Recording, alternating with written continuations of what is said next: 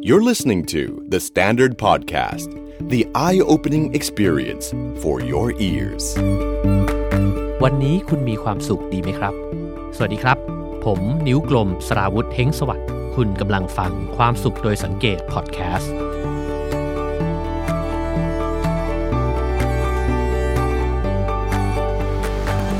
คุณผู้ฟังเสียใจกับสิ่งที่ได้ทำลงไปแล้วผิดพลาดหรือว่าเสียใจที่ไม่ได้ทำในสิ่งที่เคยคิดว่าจะทำมากกว่ากันครับมักจะมีคนบอกนะครับว่าเราเนี่ยมักจะเสียใจที่ไม่ได้ทำมากกว่าเสียใจในสิ่งที่ลงมือทำไปแล้วนะครับแต่คำกล่าวนี้เนี่ยจะเป็นจริงไหมวันนี้เนี่ยอยากจะชวนเจาะลงไปดูครับว่ามันเป็นจริงหรือเปล่าเดี๋ยวเรามาลองดูกันนะครับในหนังสือเรื่อง Emotion Equation เนี่ยนะฮะซึ่งแปลเป็นไทยก็แปลว่าสมการอารมณ์เนี่ยนะฮะซึ่งเขียนโดยคุณชิปคอลเล่นะฮะเขาบอกนะครับว่าความรู้สึกเสียใจภายหลังที่ได้ลงมือทำไปแล้วเนี่ยเป็นอารมณ์ของคนในประเทศพัฒนาแล้วในความหมายก็คือว่าในสังคมแบบนั้นเนี่ยหรือว่าในโลกสมัยใหม่เนี่ยนะครับเป็นสังคมหรือว่าบรรยากาศที่มันเต็มไปด้วยทางเลือกเต็มไปหมดเลยนะครับซึ่งบรรยากาศแบบนั้นเนี่ยจะยิ่งทำให้คนเกรงมากขึ้นแล้วก็รู้สึกเสียใจมากขึ้นเวลาที่ได้ตัดสินใจเลือกทำหรือว่าเลือกสิ่งใดสิ่งหนึ่งไปแล้วนะครับเพราะลองจินตนาการดูนะครับว่าในโลกที่มันเต็มไปด้วยทางเลือกเต็มไปหมดเนี่ย A B C D E F G เนี่ยนะฮะแล้วเราเลือกไปทางหนึ่งเราเลือก A ไปเนี่ยแล้วมันผิดหวังครับเราจะรู้สึกเครียดแค้นกับตัวเองทันทีว่าทำไมเราไม่เลือกทางอื่นวะมันมีทางอื่นอีกตั้งเยอะทำไมเราถึงไปพลาดเลือกทางนี้นะครับซึ่งความรู้สึกของการที่อยู่ในโลกที่มันเต็มไปด้วยทางเลือกมันก็เลยทำให้รู้สึกไม่กล้าที่จะเลือกนะครับแล้วทุกครั้งที่ต้องเลือกเนี่ยมันก็เครียดมากด้วยนะครับมีการทดลองนะครับโดยการทำการทดลองในซูเปอร์มาร์เก็ตแห่งหนึ่งนะฮะแล้วก็มีโต๊ะสองตัวไปตั้งอยู่ใกล้ๆกันโดยที่โต๊ะสองตัวนี้เนี่ยจะตั้งขายแยมนะครับแยมผลไม้เนี่ยแหละซึ่งสิ่งที่แตกต่างระหว่างโต๊ะ A กับโต๊ะ B เนี่ยก็คือจำนวนรสชาติของแยมที่ตั้งไว้บนโต๊ะนะครับโดยที่โต๊ะแรกเนี่ยมีการวางแยมอยู่ทั้งหมดยี่สิบสี่รสนะครับซึ่งถือว่าเยอะมากเลยในขณะที่โต๊ะตัวที่สองเนี่ยวางอยู่เพียงหกรสให้เลือกเท่านั้นเองปรากฏว่าโต๊ะตัวแรกซึ่งมีแยมเยอะเนี่ยนะครับมีแรงดึงดูดสูงมากคือมีคนจำนวน หกสิบเปอร์เซ็นต์ เนี่ยพุ่งเข้าไปหาโต๊ะตัวนี้แล้วก็ไปชิมแยมจำนวนมากมายมหาศาลนั้นนะครับแต่กลับปรากฏว่ามีเพียงแค่ร้อยละสามเท่านั้นเองที่ซื้อแยมเนี่ยติดไม้ติดมือกลับบ้านไปในขณะที่โต๊ะตัวที่มีหกรสเนี่ยนะครับก็มีคนจำนวนแค่ สี่สิบเปอร์เซ็นต์ เท่านั้นที่เดินเข้าไปหาแล้วก็พอชิมแยมแล้วเนี่ยปรากฏผลลัพธ์ที่กลับหัวกันครับก็คือมีจำนวนถึงร้อยละสามสิบที่ซื้อแยมกลับบ้านไปนะครับคำอธิบายก็คือว่าเวลาที่คนชิมแยมไปเยอะเนี่ยมันมึนครับแล้วก็เห็นตัวเลือกเต็มไปหมดเลยก็เลยรู้สึกว่ายังไม่ซื้อดีกว่ากลัวว่าเดี๋ยวหยิบไปผิดรสนะฮะคือเฮ้ยมันมีอีกตั้งเยอะอ่ะเดี๋ยวเราค่อยๆคิดดีกว่านี่คือบรรยากาศที่มันเกิดขึ้นจริงในโลกยุคปัจจุบันนะครับเขาจึงบอกนะครับว่าเวลามีทางเลือกเนี่ยมันก็เหมือนเป็นทั้งพรแล้วก็คำสาปคือชีวิตที่ไม่มีทางเลือกเลยเนี่ยมันก็เป็นชีวิตที่ตีบตันนะครับแล้วก็คงจะเหมือนกับไม่ค่อยจะมองเห็นแสงสว่างอะไรเท่าไหร่นะครับแต่ชีวิตที่เต็มไปด้วยทางเลือกก็เป็นคำสาปอีกแบบนะครับคือมันเหมือนเห็นแสงจากทุกทิศทุกทางเลยนะฮะแล้วก็ทำให้เรามึนไปหมดทำให้ไม่รู้เลยว่าจะเดินทางไหนดีนะครับทางเลือกจึงเป็นปัญหาหนึ่งของชีวิตเพราะเรามักจะจินตนาการได้ครับว่าเวลาที่เราเลือกทางหนึ่งไปเราพลาดไปอีกหลายๆทางนะครับในขณะที่เรายืนอยู่ตรงทางแยกที่ต้องเลือกเนี่ยมันจึงเป็นภาวะที่กระอักกระอ่วนนะครับแล้วก็ใจเต้นตุบๆตุบๆอยู่ตลอดเวลานะครับและเมื่อต้องเลือกในทางเลือกที่เสี่ยงเนี่ยเรามักจะเลือกทางที่มีผลตอบแทนน้อยกว่าแต่แน่นอนกว่าเสมอนะครับเช่นนะฮะสมมุติว่าผมให้เงินคุณผู้ฟังเนี่ยบอกเลยว่าถ้าไม่ต้องเลือกอะไรเลยเนี่ยผมให้ไปเลย หนึ่งหมื่น บาทได้ไปเลยนะครับกับอีกแบบหนึ่งนะครับคือรอก่อนยังไม่ให้ หนึ่งหมื่น บาทแต่ว่าผมโยนเหรียญเนี่ยขึ้นไปกลางอากาศแล้วรอดูกันว่าคุณผู้ฟังเนี่ยจะทายถูกไหมว่าออกหัวหรือออกก้อยถ้าทายถูกผมให้ สองหมื่น บาทเลย จะเลือกอะไรครับแน่นอนนะฮะบางคนที่ชอบเสี่ยงอาจจะยอมเสี่ยงกับหัวก้อยนะครับแต่คนส่วนใหญ่เนี่ยมักจะไม่รอการโยนเหรียญครับคือเอามาให้เลยหมื่นหนึ่งกลับบ้านละยังไงก็ไม่ต้องเสี่ยงนะครับเพราะฉะนั้นเนี่ยในชีวิตเราส่วนใหญ่ครับเรามักจะเลือกตัวเลือกกลางๆมากกว่าตัวเลือกที่มีผลตอบแทนสูงสุดนะครับผมว่ากระทั่งบางคนนะครับการเลือกคนรักเนี่ยเวลาที่เลือกเป็นแฟนกันในช่วงที่ยังเป็นหนุ่มเป็นสาวเนี่ยคุณอาจจะเลือกตัวเลือกที่คุณรักมากสุดๆเลยก็ได้นะฮะแต่คนนั้นอาจจะเสี่ยงมากก็ได้คือเขาอาจจะไม่ได้รักคุณคุณพร้อมที่จะเจ็บตัวนะครับแต่เวลาที่จะเลือกแต่งงานเนี่ยผมว่าหลายคนอาจจะตัดสินใจด้วยการเลือกตัวเลือกที่ไม่เสี่ยงนะครับคือรู้สึกว่าเฮ้ยคนคนนี้มีความแน่นอนในชีวิตมากกว่านะครับแม้ว่าคุณอาจจะรู้สึกกรี๊ดกราดผู้ชายอีกคนนึงมากกว่านี่คือเรื่องเดียวกันนะครับที่บอกว่าเรามักจะเลือกผลตอบแทนที่น้อยกว่าแต่ว่าแน่นอนมั่นคงกว่านะครับเป็นเหตุผลที่มนุษย์เนี่ยมักจะเลือกทางเลือกที่ play safe มากกว่านะครับแต่ก็ใช่ครับบางคนก็ไม่ได้เลือกแบบนี้นะครับเราไม่สามารถที่จะเหมารวมทั้ง ร้อยเปอร์เซ็นต์ ได้ซึ่งเวลาที่เราอยู่ตรงทางแยกของทางเลือกนี่นะครับมันจะเป็นภาวะที่เรารำคาญตัวเองมากนะครับเพราะว่าเขาบอกว่าความเสียใจที่มันอยู่ในระหว่างการจินตนาการเนี่ยว่ามันอาจจะเกิดขึ้นก็ได้ถ้าเราเลือกทางนั้นไปเนี่ยมันแย่กว่าความเสียใจที่เกิดขึ้นจริงอีกนะครับเพราะว่าเวลามันเกิดขึ้นแล้วเนี่ยเราก็จบแล้วนะฮะคืออ๋อโอเค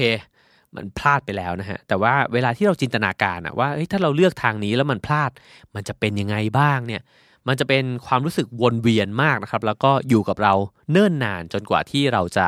เลือกทางใดสักทางหนึ่งนะครับ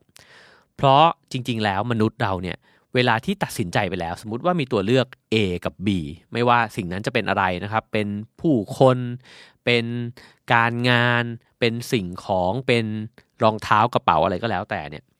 เวลาที่เราตัดสินใจเลือกไปแล้วครับเช่นเราเลือก A เราจะปิดหูปิดตาไปเลยครับว่าถ้าเราเลือกอีกทางเลือกหนึ่งเนี่ยมันจะเป็นยังไงสมมุติคุณไปดูคอนโดสองหลังนะครับแล้วคุณตัดสินใจแล้วว่าโอเคเราเลือกคอนโด Aเราก็จะไม่ผ่านไปหรือว่าไม่กลับไปดูอีกนะครับว่าคอนโด B เวลามันสร้างเสร็จขึ้นมาแล้วเนี่ยมันหน้าตาสวยงามหรือว่ามีรถไฟฟ้ามาผ่านแล้วหรือเปล่านะครับนั่นก็เป็นธรรมชาติของเรามากๆนะครับว่าเราก็จะทิ้งมันไปนะครับแล้วก็ไม่ได้มากังวลอะไรกับมันอีกนะครับเพราะฉะนั้นเวลาที่เลือกไปแล้วมันก็เลยรู้สึกเบาใจมากกว่านะครับทีนี้มาถึงคำถามที่ผมได้เกริ่นไว้ในตอนต้นนะครับว่าจริงๆแล้วมนุษย์เราเนี่ยเสียใจในการลงมือทำแล้วผิดพลาดเนี่ยมากกว่าหรือน้อยกว่าเสียใจที่ไม่ได้ลงมือทำกันแน่นะครับมีผลสำรวจออกมานะครับในการที่ไปสัมภาษณ์คนนะครับจำนวนหนึ่งปรากฏว่าคนส่วนใหญ่เนี่ยในอัตราสองต่อหนึ่งเลยนะครับที่รู้สึกเสียใจที่ไม่ได้ทำในสิ่งที่คิดว่าจะทำเนี่ยมากกว่าเสียใจที่ได้ทำผิดพลาดนะครับผมเคยอ่านหนังสือมาเขาบอกว่าคนแก่ๆเนี่ยนะครับก่อนที่เขาจะเสียชีวิตเนี่ยมักจะมีความรู้สึกกันเยอะมากเลยนะครับว่าเสียดายที่อยากจะมีชีวิตที่กล้าหาญกว่านี้นะฮะคือถ้าย้อนเวลากลับไปได้เนี่ยเขาอยากจะใช้ชีวิตอย่างกล้าหาญมากขึ้นเลือกในสิ่งที่หัวใจเรียกร้องมากกว่าชีวิตที่ผ่านมานะครับหนึ่งในเหตุผลที่เป็นเช่นนั้นนะครับคือการที่เรา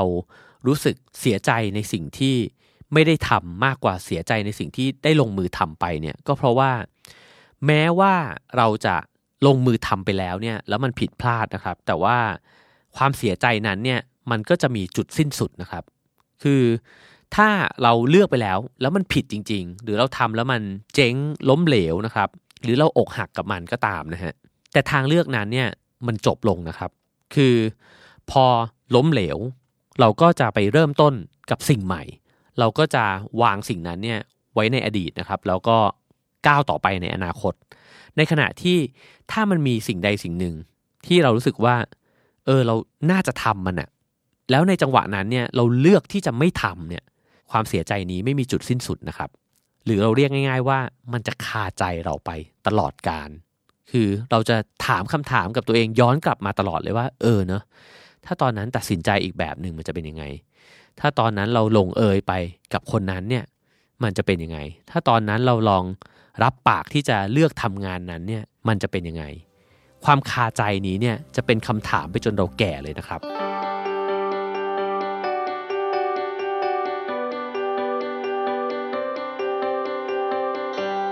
ผมเคยมีเรื่องราวเล็กๆเรื่องหนึ่งในชีวิตนะครับคือตอนนั้นเนี่ยในสมัยเรียนมหาวิทยาลัยเนี่ยก็มีความรักนะครับเหมือนหนุ่มสาวทั่วไปเนี่ยแหละครับผมจีบเพื่อนคนหนึ่งอยู่นะครับแล้วก็ในตอนนั้นเราเรียนกันอยู่คนละมหาวิทยาลัยนะครับมีเหตุการณ์เล็กๆเหตุการณ์หนึ่งก็คือเธอจะเดินทางไปต่างจังหวัดกับเพื่อนนะครับแล้วก็มีการบอกกล่าวพูดคุยกันมาตลอดนะครับผมเนี่ยไม่ได้ยินเลยว่าเธอชวนหรือไม่ชวนไปแต่ก็มีความเข้าข้างตัวเองนะครับว่าเออเฮ้ยเขาอาจจะอยากให้เราไปก็ได้อะไรอย่างเงี้ยนะฮะแล้วก็เลยเก็บเสื้อผงเสื้อผ้าสบู่แชมพูมาเรียบร้อยนะครับแล้วก็ตั้งใจว่าเออก็ลองไปมหาวิทยาลัยเขาดูในวันนี้แล้วถ้าเกิดว่าเขาชวนให้เดินทางไปด้วยกันนะครับก็จะเป็นโอกาสที่เราจะได้สนิทสนมกันมากขึ้นนะครับตอนนั้นเนี่ยผมก็ตัดสินใจไม่ถูกว่าเออเราควรจะไปหรือไม่ไปดีนะครับแน่นอนว่าเราก็กลัวผิดหวังแต่ว่ามีเพื่อนคนหนึ่งเนี่ยที่คณะสถาปัตย์เนี่ยนะครับเขาก็ดันหลังเราแล้วก็บอกว่าเฮ้ยถ้าเกิดว่าไม่ไปวันนี้เนี่ยตอนอายุหกสิบเนี่ยอย่าให้ได้ยินนะเว้ยว่าจะต้องมานั่งปรับทุกข์กันว่าถ้าวันนั้นกูตัดสินใจไปเนี่ยตอนนี้กูจะนั่งอยู่ที่ไหนตอนนี้เนี่ยกูจะเป็นฝั่งเป็นฝากับผู้หญิงคนนั้นแล้วหรือเปล่าพอมันบอกเรามาแบบนี้นะครับเราก็เลยตัดสินใจว่าเออว่ะข้อดีอย่างหนึ่งของการเลือกที่จะไปเนี่ยคือตอนอายุหกสิบจะไม่มานั่งตั้งคำถามกับไอ้เพื่อนคนนี้แล้วเพราะเราได้คำตอบตั้งแต่ในวันนี้แล้วนะครับผมก็เลยตัดสินใจขึ้นรถเมล์แล้วก็ไปถึงมหาวิทยาลัยของเพื่อนผู้หญิงคนนั้นนะครับเรานั่งคุยกันอยู่เป็นชั่วโมงนะครับแล้วก็ถึงเวลาที่ทุกคนจะได้ขึ้นรถบัสนะครับเพื่อที่จะเดินทางไปต่างจังหวัดผมเดินไปถึงรถนั้นกับเธอแล้วก็เพื่อนๆของเธอนะครับแล้วในวินาทีนั้นเองตอนที่เธอก้าวขึ้นรถไปเนี่ยเธอก็หันมาถามผมนะครับว่าแล้วเดี๋ยวเอกลับยังไงอ่ะผมก็แบบอึ้งนะครับแล้วก็ได้แต่ตอบไปบอกว่าเออก็ไม่เป็นไรเดี๋ยวเราก็กลับเหมือนเดิมนั่นแหละแต่ว่าในกระเป๋าผมเนี่ยเต็มไปด้วยเสื้อผ้าแล้วก็สบู่แชมพูยาสีฟันเรียบร้อยเลยนะครับคืนวันนั้นเนี่ยผมเดินคอตกอยู่คนเดียวนะครับแถวมหาวิทยาลัยของเพื่อนเนี่ยแล้วก็สะพายเป้ที่มีน้ำหนักของความเศร้าความผิดหวังเพิ่มขึ้นมาด้วยนะครับก็รู้สึกเสียใจมากนะครับแต่ผมไม่เคยรู้สึกเสียดายกับการกระทำในวันนั้นเลยนะครับผมรู้สึกว่าตัวเองตัดสินใจได้ถูกต้องแล้วแล้วมันก็เป็นแบบที่เพื่อนบอกไว้จริงๆคือถึงวันนี้ผมไม่มีอะไรคาใจเลยว่าเออถ้าวันนั้นไปจะเป็นยังไงเพราะเราได้ตัดสินใจไปแล้วก็รู้ผลลัพธ์ของมันแล้วนะครับซึ่งในแง่นี้เนี่ยความผิดพลาดหรือว่าความผิดหวังเนี่ยผมนับเป็นพรในชีวิตนะครับเพราะว่ามันเป็นสิ่งที่ทำให้เราได้ข้ามผ่านเหตุการณ์นั้นหรือว่าเรื่องราวที่เราจะต้องตัดสินใจนั้นเนี่ยไปเรียบร้อยแล้วแล้วเราก็จะวางมันลงครับแล้วเราก็จะเดินหน้าต่อไปสู่อนาคตนะครับที่มันไม่ได้ซ้ำกับอดีตหรือว่าไม่ได้คาใจกับอดีตอีกต่อไปแล้วนะครับซึ่งในหนังสือเล่มนี้เนี่ยก็บอกเช่นกันนะครับว่าเมื่อเราตัดสินใจทำไปแล้วแล้วเราได้บทเรียนจากการเลือกสิ่งนั้นเนี่ยนะครับไม่ว่าผลจะออกมาดีหรือร้ายเนี่ยเรื่องนั้นมันก็จะเป็นบทเรียนสำหรับเราเสมอนะครับและถ้าผลออกมาร้ายเนี่ยแล้วเราสามารถนำเอาเรื่องที่เราเสียใจผิดหวังเนี่ยไปพูดให้คนอื่นฟังไปบอกกล่าวกับคนอื่นนะครับหรือกระทั่งนำบทเรียนนั้นเนี่ยไปเป็นประโยชน์กับคนอื่นเนี่ยจะเป็นวิธีการเยียวยาตัวเองที่ดีมากนะครับเพราะเราจะเห็นคุณค่าของความผิดหวังจากการตัดสินใจนั้นแล้วการตัดสินใจครั้งนั้นเนี่ยมันจะไม่มีวันสูญเปล่าเลยนะครับมีข้อแนะนำง่ายๆนะครับคือเป็นคำถามสำคัญสองคำถามที่เราควรถามตัวเองครับเวลาที่เรายืนอยู่ตรงทางแยกที่จะต้องตัดสินใจครั้งสำคัญนะครับสองคำถามนี้ก็คือข้อหนึ่งนะฮะเราเนี่ยมีโอกาสแบบนี้อีกหรือเปล่าในชีวิต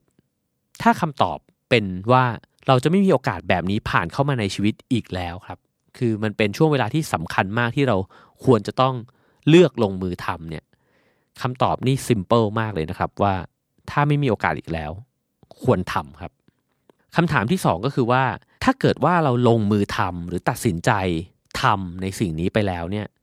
หากมันมีอะไรผิดพลาดขึ้นมาเนี่ยเราจะแก้ไขได้ไหม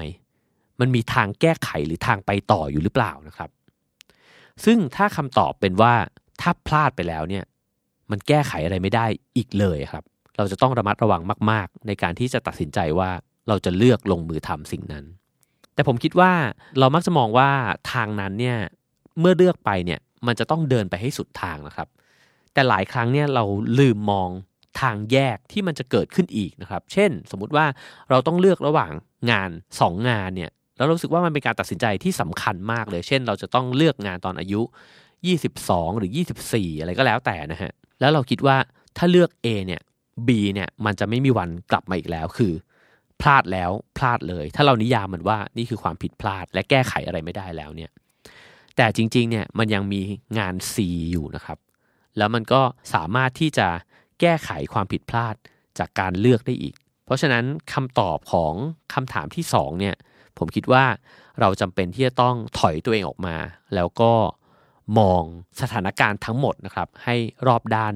มากๆก่อนที่จะตอบเช่นกันนะครับถ้าเราเชื่อนะครับในบทเรียนของคนที่ใช้ชีวิตมานานกว่านะครับของผู้สูงอายุทั้งหลายนะครับเราก็จะพบว่าจริงๆแล้วในการตัดสินใจครั้งสำคัญแล้วสิ่งที่มันเป็นสิ่งสำคัญมากๆกับชีวิตเราเนี่ยยังไงก็แล้วแต่เนี่ยการเลือกที่จะลงมือทำน่าจะดีกว่าการที่จะหันหลังให้มันนะครับผมเพิ่งไปลงเรียนคอร์สเขียนบทสั้นๆมานะครับแล้วผมก็ได้สมการอันนึงจากครูที่สอนเขียนบทเนี่ยนะครับคือคุณอมราแผ่นดินทองเนี่ยนะฮะมือเขียนบทของ จี ดี เอช เนี่ยเขาบอกว่ามีคนพูดครับว่าหนังคอมเมดี้เนี่ยหรือความเป็นคอมเมดี้เนี่ยนะครับมันเท่ากับ tragedy บวก time นะครับก็คือความตลกของชีวิตเนี่ยมันเท่ากับโศกนาฏกรรมบวกด้วยเวลาชีวิตเราเนี่ยอาจจะหลีกเลี่ยงโศกนาฏกรรมหรือว่าความสูญเสียไม่ได้นะครับแต่เมื่อมันผ่านเวลาไปแล้วเนี่ยมันจะกลายเป็นความตลกขบขันเป็นสีสันของชีวิตนะครับและผมว่านี่ก็เป็นอีกเหตุผลหนึ่งที่เมื่อเราลงมือทำแล้วเนี่ยจริงๆแล้วเรากำลังสะสมโศกนาฏกรรมที่รอให้มันเปลี่ยนแปลงไปเป็นบทเรียนที่เรายิ้มกับมันได้ในวันใดวันหนึ่งนะครับสำหรับความสุขโดยสังเกตพอดแคสต์ตอนนี้เนี่ยผมอยากจะจบลงนะครับด้วยคำพูดของมาร์ค ทเวน นะครับซึ่งเป็นนักเขียนชาวอเมริกันเนี่ยนะครับเขาเขียนเกี่ยวกับเรื่องการตัดสินใจแล้วก็การลงมือหรือไม่ลงมือเนี่ยเอาไว้แบบนี้นะครับเขาบอกว่าอีกยี่สิบปีต่อจากนี้คุณจะผิดหวังกับสิ่งที่คุณไม่ได้ทำมากกว่าสิ่งที่คุณทำลงไปดังนั้นจงกางใบเรือแล่นเรือออกไปจากชายฝั่งอันปลอดภัยให้ใบเรือของคุณโบกสะบัดตามลมทะเลออกไปสำรวจ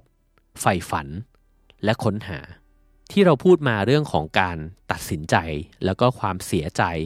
ในการลงมือหรือไม่ลงมือเนี่ยนะครับมันเกี่ยวข้องยังไงกับความสุขมันเกี่ยวข้องตรงที่ว่าความทุกข์มากๆอย่างหนึ่งในชีวิตเราเมื่อเดินทางไปถึงวันหนึ่งเนี่ยมักจะเกิดจากการที่ไม่ได้ลงมือทำในสิ่งที่ควรจะทำในวันนั้นขอให้ทุกคนกล้าหาญเมื่อยืนอยู่ตรงทางแยกนะครับและ